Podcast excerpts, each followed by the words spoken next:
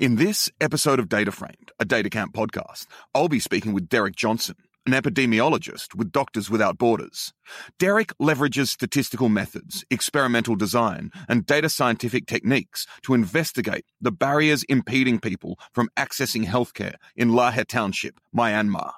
If you thought data science was all machine learning, SQL databases, and convolutional neural nets, this is going to be a wild ride. As to get the data for their baseline health assessments, Derek and his team ride motorcycles into villages in northern Myanmar for weeks on end to perform in-person surveys, equipped with translators and pens and paper because they can't be guaranteed of electricity. Derek also uses data science to research the factors associated with the transmission of hepatitis C between family members and has helped to conduct studies in Uganda, Nepal, and India.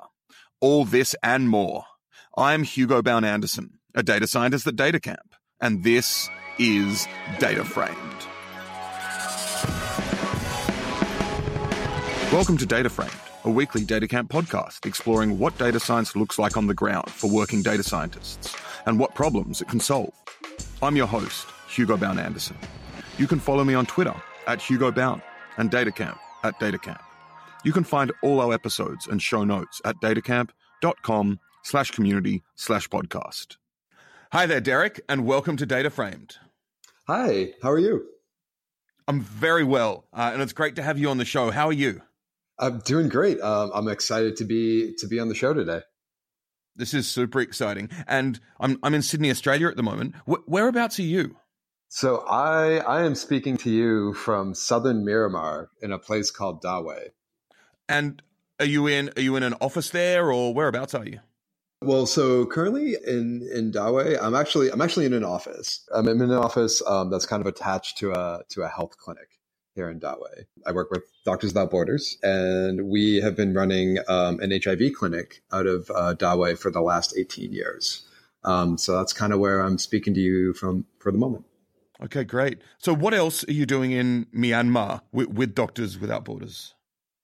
Uh, so so currently we have two projects. So we have the the HIV clinic in Dawei, which has been going, which which has been operational for about 18 years. But we also recently have kind of opened up a project in northern Myanmar um, in in Nagaland, in a town called Lahe, um, and by comparison, that's that's only been kind of up and running for about a year now. And we don't necessarily do a lot of HIV up there, but we're kind of basically kind of doing more of like um, supporting the health infrastructure up there and kind of doing more like general health support. Um, so very, very, very different um, than what we do in Dawei. Yeah. Absolutely. So these are two very different projects that that you're involved with. I'd love for you to abstract from that a little bit and let me know or tell us a bit more about your general role at MSF. And for listeners out there, we'll be referring to Doctors Without Borders as Doctors Without Borders, uh, Médecins Sans Frontières, and MSF, which is an acronym, uh, interchangeably. So hopefully you can can stick along with that. So Derek, yes, tell us more generally about your role at MSF. Oh yeah, so I I'm actually uh, currently the the epidemiologist here, um, and so basically I I help out with a lot of operational research and a lot of monitoring and evaluation. And so in in Dawei, where I am right now, we're kind of we're doing um, a bit of uh, operational research on hepatitis C. Uh, we are currently trying to kind of treat people for hepatitis C in Dawei recently the price for treatment has has dropped considerably from tens of thousands of dollars uh, for treatment down to a few hundred dollars to, to treat people. Um, and so here we're trying to kind of like sort of scale up the treatment for hepatitis C because it's actually um, it's it's it's kind of it's more prevalent here than in other places in the world. But in Lahe, um, I do um, operational research as well, um, but I do a lot of monitoring and evaluation. So the projects of like our doctors who go to like township villages, we're kind of just sort of monitoring the routine data that they collect there. But we also we also have recently kind of done like a big survey, a big baseline health survey that um, kind of assesses it's it's it's township wide representative and it kind of assesses the health of like of several different villages there. Yeah, fantastic. And that's something we're going to get into a, a, lot later in this conversation. But before that, you said you work as an epidemiologist, which of course involves a lot of statistics and thinking about data management, uh, data provenance, all of these types of things. More generally, a lot of a lot of things which intersect with with with data science. And I'm wondering how you think about data science, how you got into it originally, and kind of what your your path has been to end up in Myanmar working for MSF. Well, so I kind of had a an interesting path to to data science. Um, so originally, I was actually a, a biochemistry uh, major way, way, way, way back in undergrad decades ago. Uh, but I kind of, I kind of realized, I got, I guess I kind of realized it very, very early and kind of, I got lucky and realized that working in a lab, while very challenging and, and super rewarding, is not very social. There were internships that I worked in where I would, I used to run kind of like a, a mass spec machine, a mass spectrometer. And back in the day, these things were huge like the size of a car. And basically, I would just be sitting in a basement and like just the only people I would see would be like occasionally my supervisor, maybe one other person. And that would be for like eight to 10 hours a day. And I was like, I, I can't do this. I have to do something a little more, a little, a little more adventurous. And so I kind of got into public health, but I still wanted to do a lot of science and I still wanted to do a lot of, of research. And so epidemiology is kind of, it's a, it's a great mix. You take a lot of data, you take a lot of, and you get to collect a lot of data, which is really fun. But you get to do that kind of in like a in the field, so to speak. Um, and it doesn't necessarily like you don't necessarily have to be going to like you know the northern parts of like remote areas um, to do it. Um, you can you can do it in a clinic. You can do it with like just the data that people collect, and then you analyze it, and then you kind of look for patterns or outcomes or how things are associated with uh, one another. And so it's like it's like puzzle work mixed with like being a little bit of Indiana Jones, and it's it's great. I love it. I'm, I'm super super lucky to be able to do this. For sure. And and how did you actually get involved with MSF originally? Initially, I kind of I was in grad school, um, and I used to do a lot of HIV work um, and STDs in general. And I ended up getting very lucky and getting a chance to go kind of to, to Malawi to look at uh, initially I was looking at using a HIV drug called tenofovir as a first line HIV drug. And for people who know about antiretrovirals and HIV drugs, that's that's how that's how old I am. Like tenofovir became a first line drug like in the like 2010 in Malawi. So, and that's a long time ago. And so I just kind of got into that and was like, Hey, this is really great. Like I can, I can do data science. I can, can do my own surveys, collect my own data, analyze it, use a lot of statistics, but then get to travel and get to like meet really interesting, really crazy people and kind of like, and it's just, it was really great. And then from there, when I finished school, I was thinking, well, what to do now? And so I kind of met somebody who actually worked on MSF has refugee boats in the Mediterranean, kind of like off of Italy. And he worked on one of the boats helping like refugees, basically like the boats that would come from Northern Africa with like two, three, 500 people trying to get to Europe.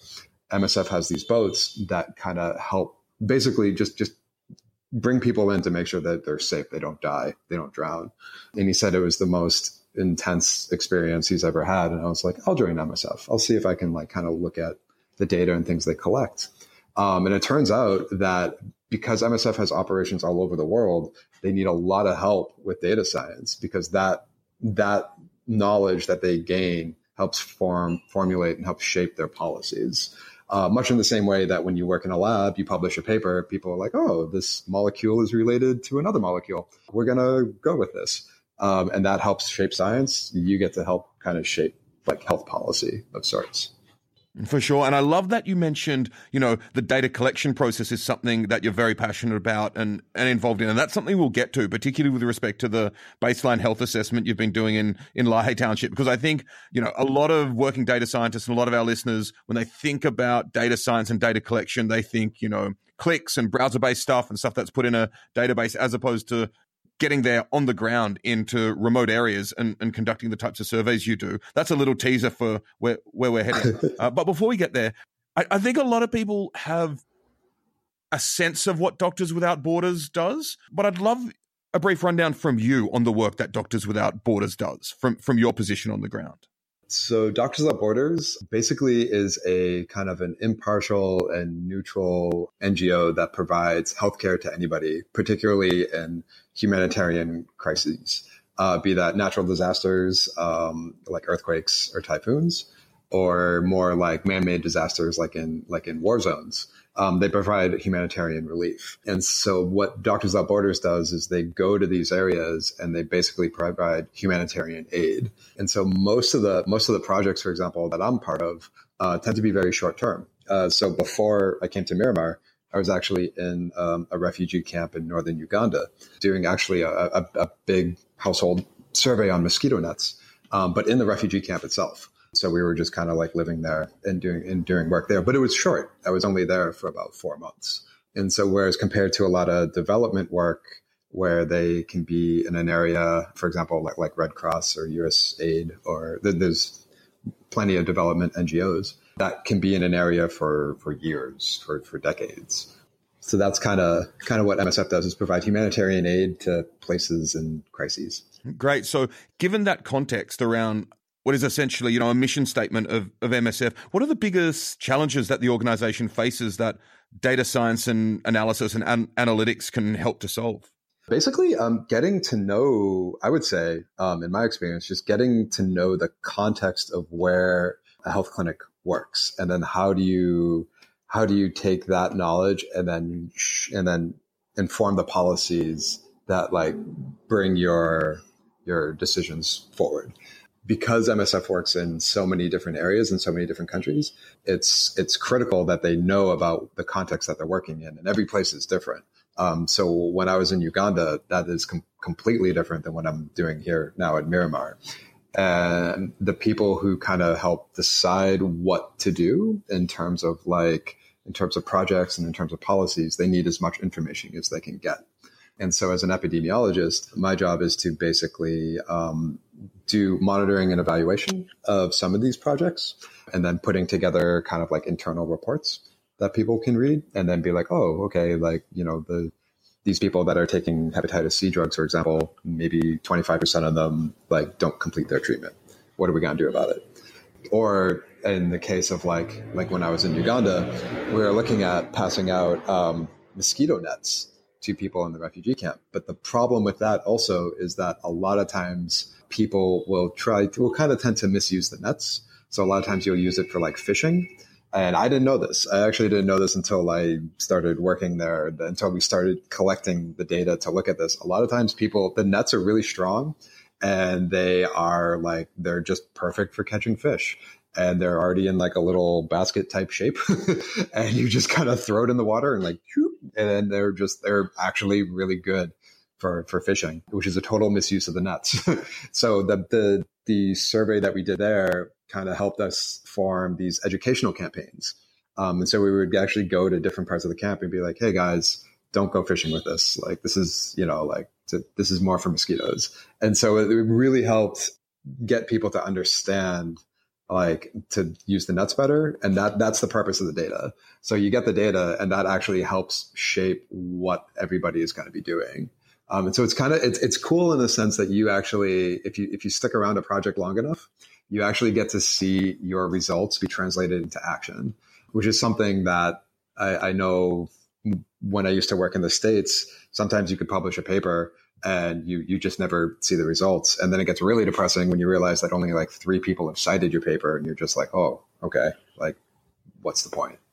Yeah and as i said before it really seems like data science in in in this form is so different to what people think of when they think of tech data science for example so I, maybe you could speak to the types of differences that are I think dominant in your mind with respect to this? Um, yeah, uh, it, it's it's it's different. Um, so like it's funny because the the statistics um, at its core, the statistics and study design are very very similar, very much um, kind of the same.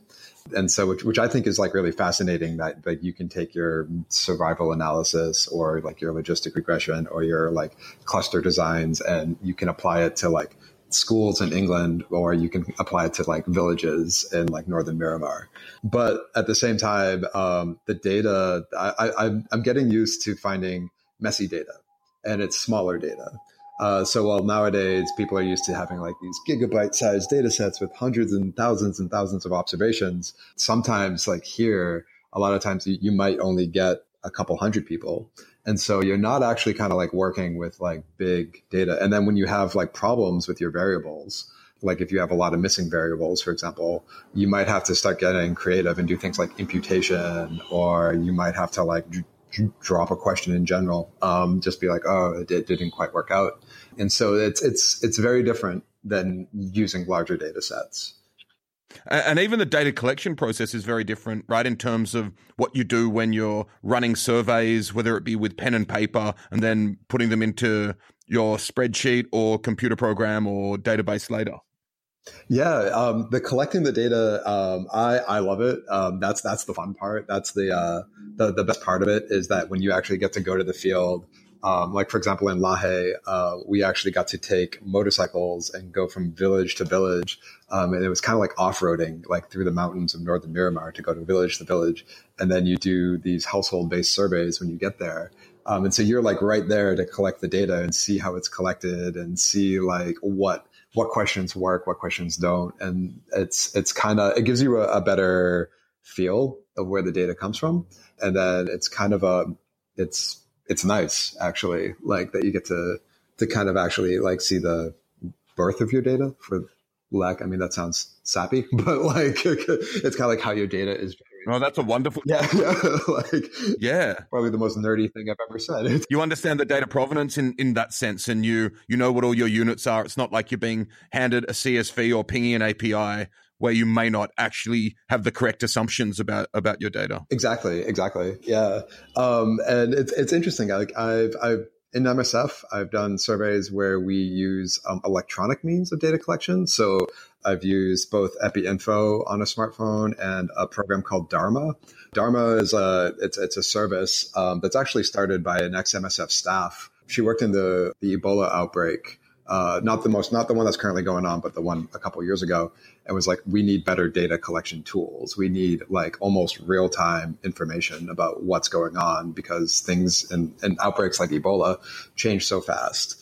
And so um, they were actually an epidemiologist, and they actually ended up um, just kind of creating this program that allowed for not only data collection, but it also projected um, just trends and statistics on a dashboard and it ended up being it, it was really good. But at the same time, also like in Lahe, because our teams were out for a week at a time and it was very rural and rugged, uh, we, we resorted to paper based surveys, which are horrible. I mean, I, I, think from here on out, I think I'm just going to have to go the electronic data collection route. like, because with paper based surveys, there's no checks and balances. So if somebody puts down, like, if you're interviewing somebody and they say their age is really like 10 years old, but you put down 100, there's no like little automatic check that will be like, beep, you know, like, oh, that doesn't make any sense. No testing, no no ability to yeah. test your data. Um, and then also you have to enter the data, which takes double the amount of time. So not only you collecting the data, but then you have to like get somebody to enter the data, which takes forever. Uh, so electronic data, I'm glad MSF is adopting smartphone tech for like entering and collecting data. It makes things a lot easier. For sure, but as you said, if you're in a region where you may not have access to to electricity for a certain number of days, you know, there are only so many battery packs you can carry, right? Yeah, yeah, that's the that's the problem. Um, and so we it was it was decided finally that because we are spending about a week in the field at a time, uh, so the the Lahe survey uh, went over the course of about two months and people would go out for a week, come back for a day or two to rest, and then would, we would go out again for a week. But these are these are areas with no electricity, um, no cell phone coverage for the vast majority of it um, until you start getting to the border of India, and then India has some pretty great cell phone coverage, or at least in that like that region. But you you really just you can't charge your battery pack or your phone and then if you actually drop your phone or something happens to your phone you lose a whole week of data out of a two week survey process. Um, and it'd be very hard to go back and, and, redo it. So we decided to go with with paper surveys, and then we just had like waterproof folders. So it has its pros and cons. I, I tend to be a little more tech oriented, and I was like, but we could have could have had solar chargers, and we could have had like four battery packs, and then you know we could have gone out for maybe two days at a time. And but that, in the end, we ended up doing paper. For sure. We'll jump right back into our interview with Derek Johnson after a short segment.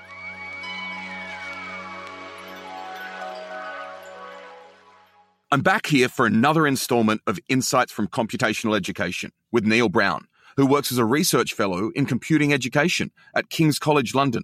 Hi, Neil. Hi, Hugo. So, Neil, a couple of questions that I hear all the time are Can I program? Am I any good at it? And is it all too technical for me? For example, uh, what are your thoughts on these types of questions? Yeah, so a lot of people are interested in whether we can predict success in programming ahead of time. Um, so universities are to be interested in this kind of research because if you can predict who's likely to drop out of your course, um, you might sort of not want to take that person on the course. Um, careers advisors tend to like uh, this kind of thing too. You know, if you find that certain people say if they like maths or if they're good at maths, they're good at programming, then they it's a pattern that they can recommend to people. So, what are the outcomes of these research studies? So essentially, like I say, lots of people have looked into it, and just none of them have ever really found any strong links where they can predict success in programming based on uh, other factors, whether that's sort of achievement in other subjects, whether it's gender, all sorts of different things. A couple have found uh, some weak associations with things like maths, um, but they often fail to factor out general academic achievement. So if you're good in one subject, you do just tend to be better uh, at other subjects overall. So you have to factor that out if you want to look at pairings between specific subjects. So, wait, what you're telling me is that there's nothing that can reliably predict success at programming? No, it doesn't look like it. And sometimes you sort of feel that the researchers doing the studies are a bit disappointed and they maybe see if they can find some sort of statistically significant result uh, to put in their paper. Uh, but I think actually, if you just spin that round, it's actually quite a positive message. So there's nothing we've found which we can reliably predict ahead of time whether you're good at programming. So it doesn't matter if you're good at maths or bad at maths. It doesn't matter whether you think of yourself as arty or whether you don't think of yourself as arty. We've no idea whether you'll be good at programming or not. So why don't we just get everyone to try programming and then we'll actually see if they're good at it. Yeah, that's awesome. So I still think there is a general impression out there that some people get programming while others don't. Although we don't know who'll actually be good at it, is it right to think that some people are good at it while others flounder? Yeah, so if you've ever done deprogramming teaching, you may recognize this. You often feel that some people in the class just get it and they're like racing ahead and they're fine, and other people are just really stumped and they just don't seem to get to grips with it at all. Uh, and of course, there's always a performance difference in any subject. So whether, like, I say, it's maths, art, or whatever, you'll always have some who are better at it than than others. Um, but there is this general opinion that in computing it's really split between these two groups of get it and don't get it. Um, so there was a study looking into this where they were interested to see whether computing does or doesn't have a bimodal distribution of uh, marks. So what they did was they came up with some mark distributions and they gave them to computing teachers uh, and said, Do you think this is bimodal? And they actually fed them a bunch of unimodal distributions. Um, but when the computing teachers thought it was from a computing class, they were more likely to say this is bimodal than when they thought it was from a class from another subject. Wow. So it seems it's actually in our minds. Yeah, it seems like it might be. Uh, and so, not only uh, that result, but if the teacher themselves thought that it was split between some people get it and some people don't, they were more likely to say that the distribution was bimodal. So, it seems like it really may be in the minds of the teachers. Wow, great. So, a takeaway is that potentially anyone can program, and there's no separation between those who magically get it and those who don't. I love it. That's worth bearing in mind. Thanks, Neil and I look forward to chatting again soon. Yep, speak to you soon. After that interlude, it's time to jump back into our chat with Derek Johnson. And you very kindly sent me through the study protocol for this baseline health assessment in Lahe Township. And there was so I was uh, my eyes were stuck to this this PDF while I was while I was reading it. There were so many interesting things in there, um, particularly with respect to the data data collection process. And one thing that stood out to me was that it actually said that the local Naga dialect is a non-written language. So I presume you had translators there who were speaking Naga to the locals and then writing writing down the data in a different language. Or can, can you just give me the rundown on that? Yeah, no, it's um, it's it, it's it's interesting, and it, it, actually comes up a lot when we do surveys in remote areas, um, particularly areas with um, several different languages or different dialects. What kind of uh, ended up happening is we recruited. We had about thirty four people for this study between the drivers and the data collectors. About about twelve data collectors, and the rest were drivers um, because we had to carry supplies on motorbikes. Um, so we actually needed quite a bit of motorbikes to just carry like tents and to carry food and to carry water and things. But so the data collectors themselves were actually recruited like locally and they they speak Burmese, like they speak they speak Myanmar. But when you get to like parts of Naga land, they actually they they kind of like what you were saying. They only they they speak like a Naga Nagamese, which is like a an umbrella term for a lot of like local village languages, and a lot of these languages don't are not written down. So the paper surveys themselves were translated into into Burmese, and the people we hired they spoke like Burmese, but they also spoke like their own village dialect, and so they'd be speaking their own dialect, but then translating it back to Burmese. And so, like, luckily, usually that causes a lot of problems in surveys, particularly if you're asking about complex things or behavioral questions. But this survey was um, a lot of health questions. And so a lot of it was things like Have you been coughing for over two weeks? Yes, no. Is there blood in your cough? Yes or no? Um, so we didn't have to worry too much about the translational differences, but but that does become a problem. Um, that definitely does become quite a problem if you start asking about um, more like sensitive questions. So if you start asking more about um, like in a lot of refugee camps, if you start asking people about like why why did they why did they flee? Like why did they run away? That that's actually quite a different like question, um, and it's open ended, and that requires that you actually you have the proper translator or people speaking the same language as the person you're interviewing. Otherwise, your data gets to be a little a little funky and not representative of what you're doing. Absolutely. So now I'd like to kind of step back a bit and talk about the baseline health assessment uh, project in Lahe Township as a whole. So maybe you can give us the rundown as to the motivation behind it and how it played out in practice. Yeah. And what what is it? So um, when MSF decides to open up kind of a new project, they first do what's called like an exploratory mission. So they'll have a couple doctors and a couple uh, logistics people. They'll go to an area and they'll do like a quick assessment to see if there's like any sort of like glaring health needs. So in Lahe, for example, they went up there and they found that the access to healthcare was incredibly poor. Most people couldn't access a health clinic if they wanted to. And at the same time, there was a lot of just um, basic infectious diseases that were going untreated.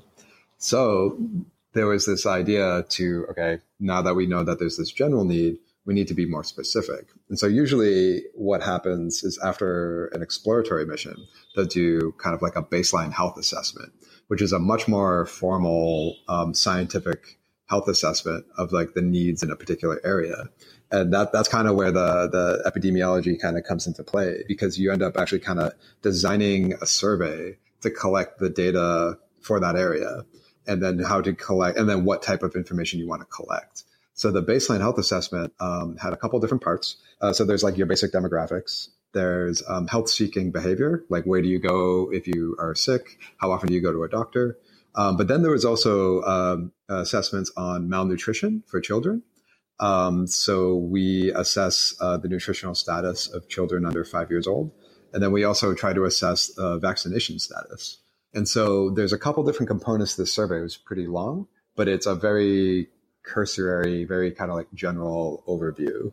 So one of the things we found in this, for example, is that there's a lot of respiratory illness. And we, because this is all like just self-reported, uh, just things that they, they mention, uh, we try to get to like, what do they think it is? But people don't go to a hospital and there's there's just no way to really tell what it is unless you go to a doctor.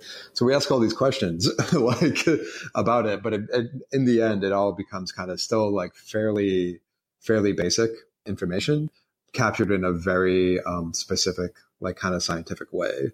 And so, for example, for this particular baseline survey, the villages in in Naga, like in Lahe, they're very they're spread out and in the mountains, so it's very clustered. So a village might be an hour and a half drive away from the next village, but really it would only be about like thirty kilometers away.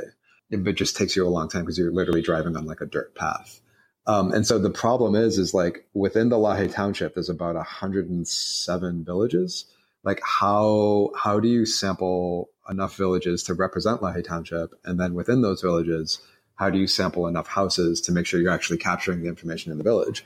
So you end up with this like two stage cluster design to your survey, which is pretty, pretty neat actually. And it's, it's kind of a, it's, it's different than health surveys I've done before. So like in Uganda, it's a big refugee camp and it was split into, well, where we were in northern Uganda, the, the refugee camp was split into six different parts. And we almost pretty much did like just sort of like random sampling in each of the parts. So we didn't do as much of a clustered survey design. Um, it was a little easier to do. So that's kind of kind of how the the data collection process happens with that. Um, and it was kind of neat because it, it, actually like we, we kind of mixed a little bit of old tech and new tech to this. So the WHO, the World Health Organization, has recommendations for cluster designs dating all how to sample it dating all the way back to like the the 70s where if you you basically when you get to a village and you're trying to randomly select villages you throw a pen up in the air and then wherever it lands where that pen is pointing that's the house you go to uh, because they didn't have like all this like like smartphones and you know all this tech. And now what we did is it's kind of nuts that you can actually get satellite imagery of different villages in Lahe Township. And so we put that into QGIS, drew the borders around the village, and randomly dropped points into that picture. And then it was like, okay, that point is close to this house. That's the house you're going to go to. And so we kind of, instead of doing the pen method, from back in the 70s, we actually did this like GIS way of selecting the households within the village. So it was kind of it was kind of cool actually. It was it was pretty neat. I got to to work on some some GIS work, so which was pretty good. That's really cool. So, how many people are there in Lahe Township, and how many villages, and how many people did you end up interviewing over what what time scale? I mean, I've just asked you four questions actually, so that's that's far too much. But oh, just no. getting kind of get, trying to get a general idea of quantities here. Uh, so it's actually so uh, Lahe Township is uh, one of three parts of the Nagaland area that's in Myanmar. The, the majority of Nagaland is actually over the Indian border, but there's uh, three three sections within like the Myanmar side, and and Lahe Township is one of them. And Township itself, it's it's in the mountains, and there's not a lot of people that live there. There's about it's about 120,000 people. And Lahe Township or Lahe town is kind of the center of it. And that's about 3,000 people. And then there's about 107 villages that are in the township. And these villages will move every couple of years. So what something we actually had to do that we were told to do beforehand is when we would select a village, we actually had to send a team out there to make sure that village was still there. And it happened once. We selected 30 villages to represent this township. It's called ground truthing, but you just go out there and you're like, okay, like, does this village exist? Is there enough houses to do this survey? It happened once where a village actually kind of like relocated uh, like a 10, 15 kilometers away because they had water problems. Um, so the stream that was kind of providing water to this village dried up a couple, like a year or two ago. And so everybody sort of just migrated pretty much to find water and so that's kind of um, kind of the, the context of Lahe is that it's it's mountainous and it's it's sparsely populated. The baseline survey itself took about two months. We did it in 30 villages, and we chose those villages based on population size, um, or as close to population size as we could get. So we had um, a, basically like kind of a the size of the village in the Myanmar census, and then the chance of being selected in the village, like the village to be selected, was weighted on the size. And so, for example, Lahe town itself was chosen twice because it's um, it's like up 3,000 people, whereas like the next biggest town we went to had about um, 700 people. And so we chose the 30 villages, and then within each of those villages, we did 30 households. So that's around 900 you surveyed in in total. Yeah, about about 900 houses. Um, the average household size came out to be about about seven people. The like interquartile range was between five and nine people per household. Um, they do. They, there's a, a, common practice of kind of like intergenerational living, like kind of joint families. Uh, so you'll have like like younger children with the mom and the dad, and then you'll have the grandparents, and sometimes you also have like aunts and uncles that live in a house as well. Uh, so household sizes can be actually quite big. So it ended up being a little over five thousand people that would represent. We didn't interview all five thousand. You just took one one member of the household and then just asked questions about everybody to that one person. That way, not everybody had to be present. How do you choose which member of the household? It, it actually came down to like a little bit of like um, cultural acceptance. So usually it was like kind of like the the father of the household, uh, or like kind of like the the male figure. A lot of times, though, people people do a lot of um, agricultural work, and so if it was kind of in the middle of the day, a lot of people would already be out in the field. So what ended up actually happening more often than not was a lot of times we we did get a lot of like uh, female household heads that would answer for the survey. Um, we also got a lot of grandparents that kind of answered for the survey. Um, the only requirement really to to kind of be considered a head of household was that you had to be over 18 and you had to have been able to answer questions for everybody in the household. Uh, so that, that was the only inclusion criteria to be kind of deemed the, the head person to answer the survey. How are the insights that are gained from this baseline health assessment turned into actionables and deliverables for MSF? Currently, actually, uh, because we found a lot of respiratory illness with this survey, we're actually helping to put in a, a what's called like a GeneXpert machine in Lahe Township Hospital. And so it's a it, it, to help to test for tuberculosis. So the kind of like the old school way of testing for TB is you hack up your lungs and like, and then you spit your sputum onto a slide, and then you stain it, and then you put on a slide, and you have to have like a trained health professional to kind of like look at that slide and be like, oh, that's your mycobacteria, like you know, that's that's you have TB, like, um, which is which is not very sensitive or specific. It's it's got like a sensitivity specificity of like like in the 50s or 60s, um, so it's pretty it's pretty crap. But with this technology, the GeneXpert machine, it's it's highly accurate and it basically can give you test results in a couple hours. But we would it's expensive um, and it requires a bit of like a like a constant electrical supply, and we wouldn't have put it in unless we knew that there was a high amount of of respiratory illness within the area. And is this type of actionable developed from the insights gained from the health assessment similar to other projects at MSF? For example, your, your work in Uganda in the refugee camp? Oh, it's it's it's uh, pretty pretty similar. So um, uh, a lot of the the operational research MSF does, it's all geared towards doing actionable results. So so in Uganda, one of the surveys we did was on mosquito net use because there's a lot of malaria um, at the time, and malaria is um, cyclical. So when when the rainy season kind of came about, that's when you would see spikes in malaria. And so we did this uh, assessment on bed net use right before the rainy season. Be like, hey, does everybody have bed nets, or do how do you use bed nets? And then the results from that kind of led to a mass mosquito net distribution, and also the educational campaign to make sure you're using mosquito nets right. Um, so we ended up actually a couple months after the survey ended up actually passing out a whole bunch of mosquito nets. Um, it ended up being close to like 13, 14,000 mosquito nets for the area, which is, it's, it's a great way to see your data in action. Um, and it's, it's, it's great. That's probably like the, the, the number one thing I like uh, about uh, doing epidemiology for, for MSF is that you get to, if you're lucky and you stick around long enough, you get to see your results turn into something actionable. So, Derek, something I've been thinking a lot about recently is how we don't necessarily have good models for, or we haven't settled on, you know, uh, a, a global model for how data scientists, statisticians, statistical modelers are embedded in organizational structures and businesses. So I'm wondering how, you know, data science is embedded in in the organizational structure of MSF.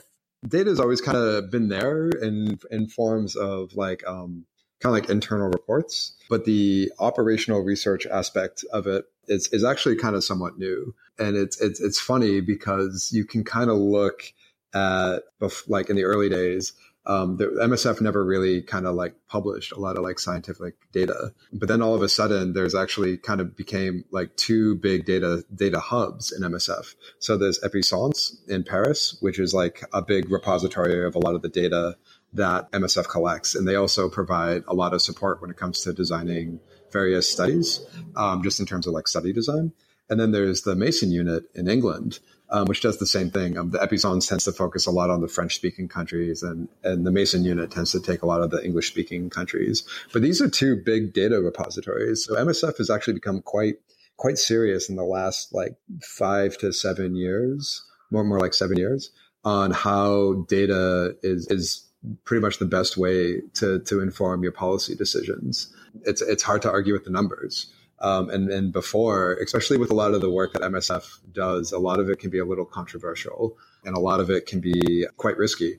Um, so when you have like the hard science and the hard numbers and data there, um, that it adds a lot of weight to your to your policy decisions.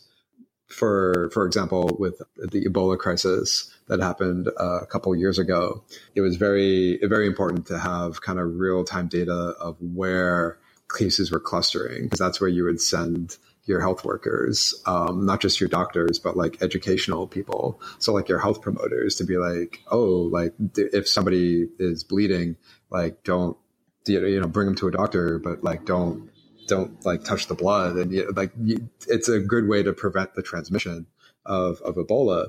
But you had to do that fairly fast because uh, like Ebola, like the the incubation time is only a handful of days, um, and then the more like it, it the mortality like rate of it, it actually would kill people in, in about two weeks time.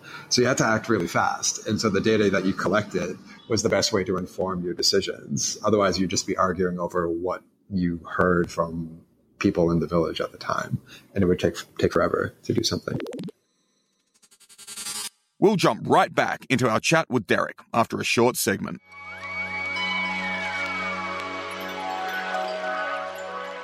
Now it's time for a segment called Blog Post of the Week. I'm here with Emily Robinson, a data scientist on the growth team here at DataCamp. Hi, Emily. Hi, Hugo. Thanks for having me on.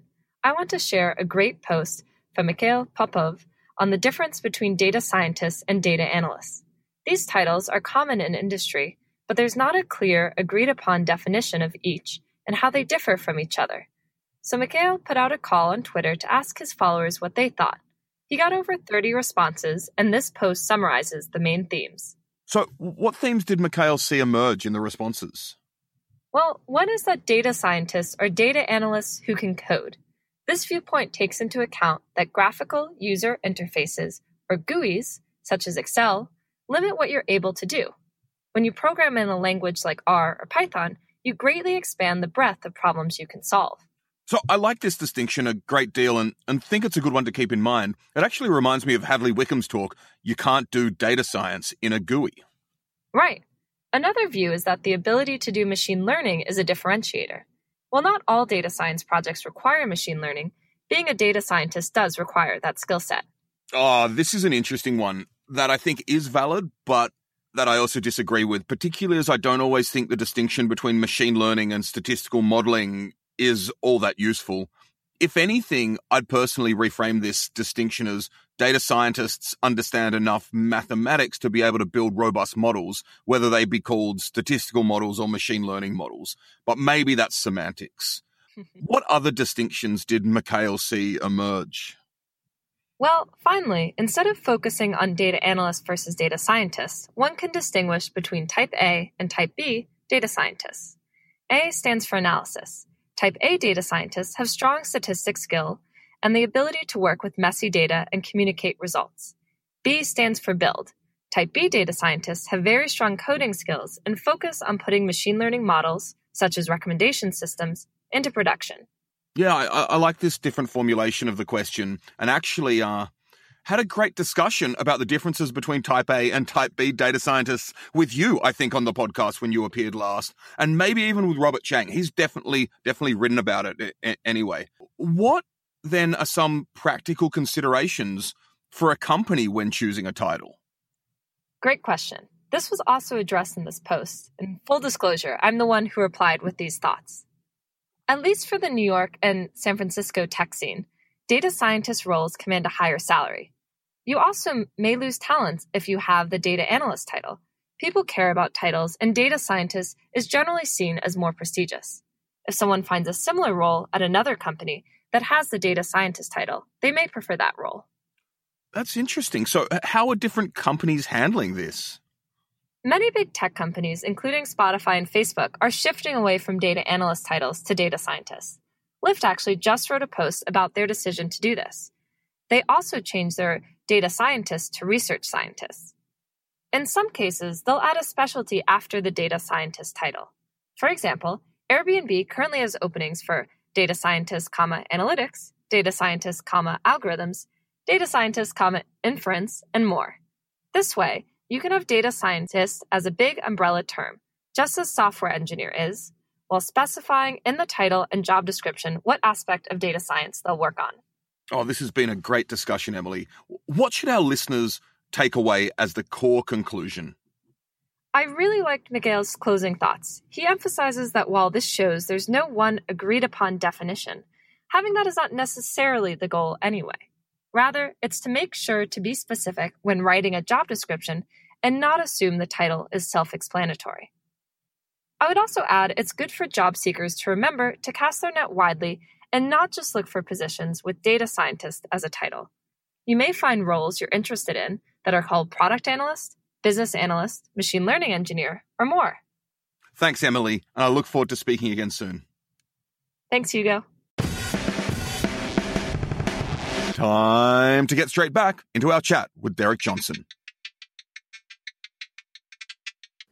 So, something you mentioned earlier was that you see more and more uh, abilities for tech to be used in the work MSF does and th- the type of surveys you, you've been doing. What else is there in the future of data science at MSF, which which isn't there or hasn't been discussed in this conversation? Well, so something that um, that I kind of want to see be used a little more, particularly when it comes to health promotion, um, and something that I'm trying to I'm kind of like playing with a little bit is um, network analysis. So like social network analysis, particularly for for health promotion. Um, in addition to outbreak um, outbreak epidemiology, which is it, that's kind of what most people think about when they think about like a network analysis and, and infectious disease. But it's also a great way to find who in a community has the most influence and who do you really want to target with like your health promotion behaviors? So if you're trying to kind of get people to like like something fun and something silly like like brush your teeth more who do you really want to talk to the most? Like, do you want to talk to the children? Do you want to talk to the moms, or maybe maybe it's the grandparents that happen to have like the most sway? And by doing like a network analysis, you can see who has the most connections, and then you can see the strengths of those connections. And rather than like target an entire village and be like, "Hey, everybody, brush your teeth," and have like a big like rock concert on it, you can just target like a handful of people, knowing that they would spread the message to a good chunk of the community. So it almost hurts me to say this, but what we're looking for are influencers, right? This is influencer culture. Yeah, yeah, it, it, yeah, yeah, exactly. It's kind of it's um instead of taking like um like the influencers of like fashion and stuff, you can kind of give it like a like a little bit of a health bend and be like, all right, like maybe maybe if this like the cool guy like would to brush his teeth in public, maybe he has the biggest influence. But like it's getting to like know who has these influences in a way that it's really hard to do with traditional data collection methods. Um, so you can find like with a lot of you know like odds ratios and p values and just you can find the strength and magnitude of associations for like one variable and another but you can't really tell like okay like that's that's just the relation between those things but like what outside of it influences those factors as well for sure and I, I, like the idea that you're thinking about um, network theory and network analysis in, in this respect, because as you were saying, network analysis is thought about a lot in terms of infectious epidemiology, but we know that it has a huge role to play in even non-infectious epidemiology. You know, I think one of the one of the common examples is people don't contract obesity from each other, but if you have a network um, and you're connected to more people with obesity, that you've got a higher likelihood of having it yourself at some point. Oh, exactly. Yeah, that, that's actually a really great, great example of it. Is that, um, yeah, like obesity um, and dietary habits are greatly influenced uh, by your friends and network. I, I, can definitely speak for experience. Um, I used to to smoke cigarettes for about like six years, seven years, um, and all my friends smoked cigarettes. And it wasn't really until I kind of like moved from. I grew up in Boston, but um, moved from Boston to um, Philadelphia, just got like an entirely new friend circle where nobody smoked and everybody was healthy. And I was like, huh, maybe I should quit smoking. But I mean, if I never, if I never changed my friend circle, I'd, I'd still be smoking two packs a day. So we haven't talked much about, um, you know, the technical technical stuff that that we love so much. You you did mention that for sampling, you do a two stage uh, cluster sampling methodology. We've also been discussing network analysis, but I'm wondering what's one of your favorite data sciencey techniques or methodologies. So just something you love to do when playing with data. Oh, that's a good. That's a great question. That's really good. I don't want to. I don't want to sound lame and kind of basic, but logistic regression. Right on. I know that's like super simplistic. like yeah, like but like odds ratios are great because everybody understands them. They're easy to calculate, and you'd be surprised how much data you can get with a binary response. You just like, you know, like, do you like mangoes? Yes, no. Like, do you use condoms? Yes, no. Like, you know, do you, are you an injection drug user? Like, did you go to a doctor last week? Yes, no. But like, you know, like anything that's kind of like binary. And then by extension, you can do multivariate logistic regression type. Though I'm not too blanking on the term here. Um, but basically you, you can also do like odds of things with more than more than a binary set. You can do it with like different levels of categories as well to get different odds. Um, but that that works out really well actually when you um, not only like collect and analyze data, but when you present it. So if, if data science is really gonna kind of like lead the way in helping to change health policy in this case, you have to be able to kind of communicate your results to people who might not be as minded. So while I can get into like coding about like R and you know, all this like data management and things, and it's great and I, I love it. Like I know um, the project coordinator for Lahe, for example, that doesn't like it at all. like, um, and unless you can like kind of put it in a graph, like their attention span kind of wanes after like three minutes. And so, yeah, logistic regression is probably a, a great way to communicate a lot of results in my in my experience. I agree.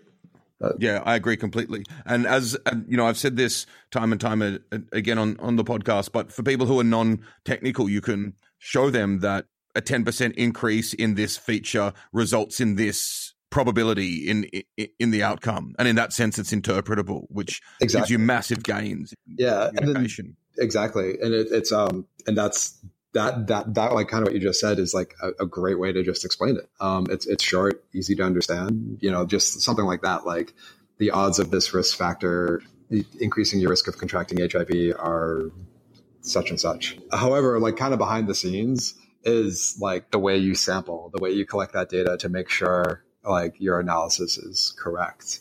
Um, and that gets to be quite complicated um, for example, the the two stage cluster design thing using like randomly like assigned GPS points. That's that's somewhat complicated, and it, it takes a little bit to do. But in the end, you kind of like you try to distill it down to things everybody can kind of digest. So, Derek, my last question for, for you is: Do you have a final call to action for all our listeners out there? Yeah, yeah. I guess I guess I'm a little different than a lot of people that that come on this podcast in the sense that I don't always use massive data sets, um, or I'm not always kind of like crunching out numbers in very clean data. But at the same time, like I think I think people should get into data science and get into kind of more more field work out there. Um, there's definitely a place for people to get out of the office, collect their own data, analyze it, and then actually have like actionable results. Um, and so don't let the fear of sitting in a cubicle somewhere just pumping out code dissuade you from doing data science. Data science is for everybody. Fantastic, Derek. It's been such a pleasure having you on the show. This is great. Uh, I had a real fun time. Really good. Thanks for joining our conversation with Derek about his work with Doctors Without Borders. We saw the unique challenges encountered on the ground by Derek and his colleagues in performing baseline health assessments in Lahe Township, Myanmar. These range from small sample sizes to the need for robust experimental design to basic challenges in the data collection process, which we don't really think about in tech. Practical challenges such as lack of electricity forcing surveys to be conducted with pen and paper, the unique problem of working in non-written languages and riding motorcycles to nomadic villages that have moved by the time you get there. We also saw that insights from such baseline health assessments are turned into actionables, a paradigm of this being the following. Because with this survey, they found a lot of respiratory illness. They're putting in GeneXpert machines at Lahe Township hospitals, which will help to test for tuberculosis. Make sure to check out our next episode, a conversation with Max Kuhn about data science in the pharmaceutical industry in general and at Pfizer in particular. Max was senior director of non-clinical statistics at Pfizer for over 10 years, is now a software engineer at R Studio, creator of the caret package for machine learning in R, a DataCamp instructor, and an open source beast. He's also hilarious. What do data science and statistics at Pfizer even look like? What is non clinical statistics? And what are the biggest challenges in pharma that data science can help to solve? All this and more next week. I'm your host, Hugo Bowne-Anderson. You can follow me on Twitter at Hugo Bowne and Datacamp at Datacamp. You can find all our episodes and show notes at datacamp.com slash community slash podcast.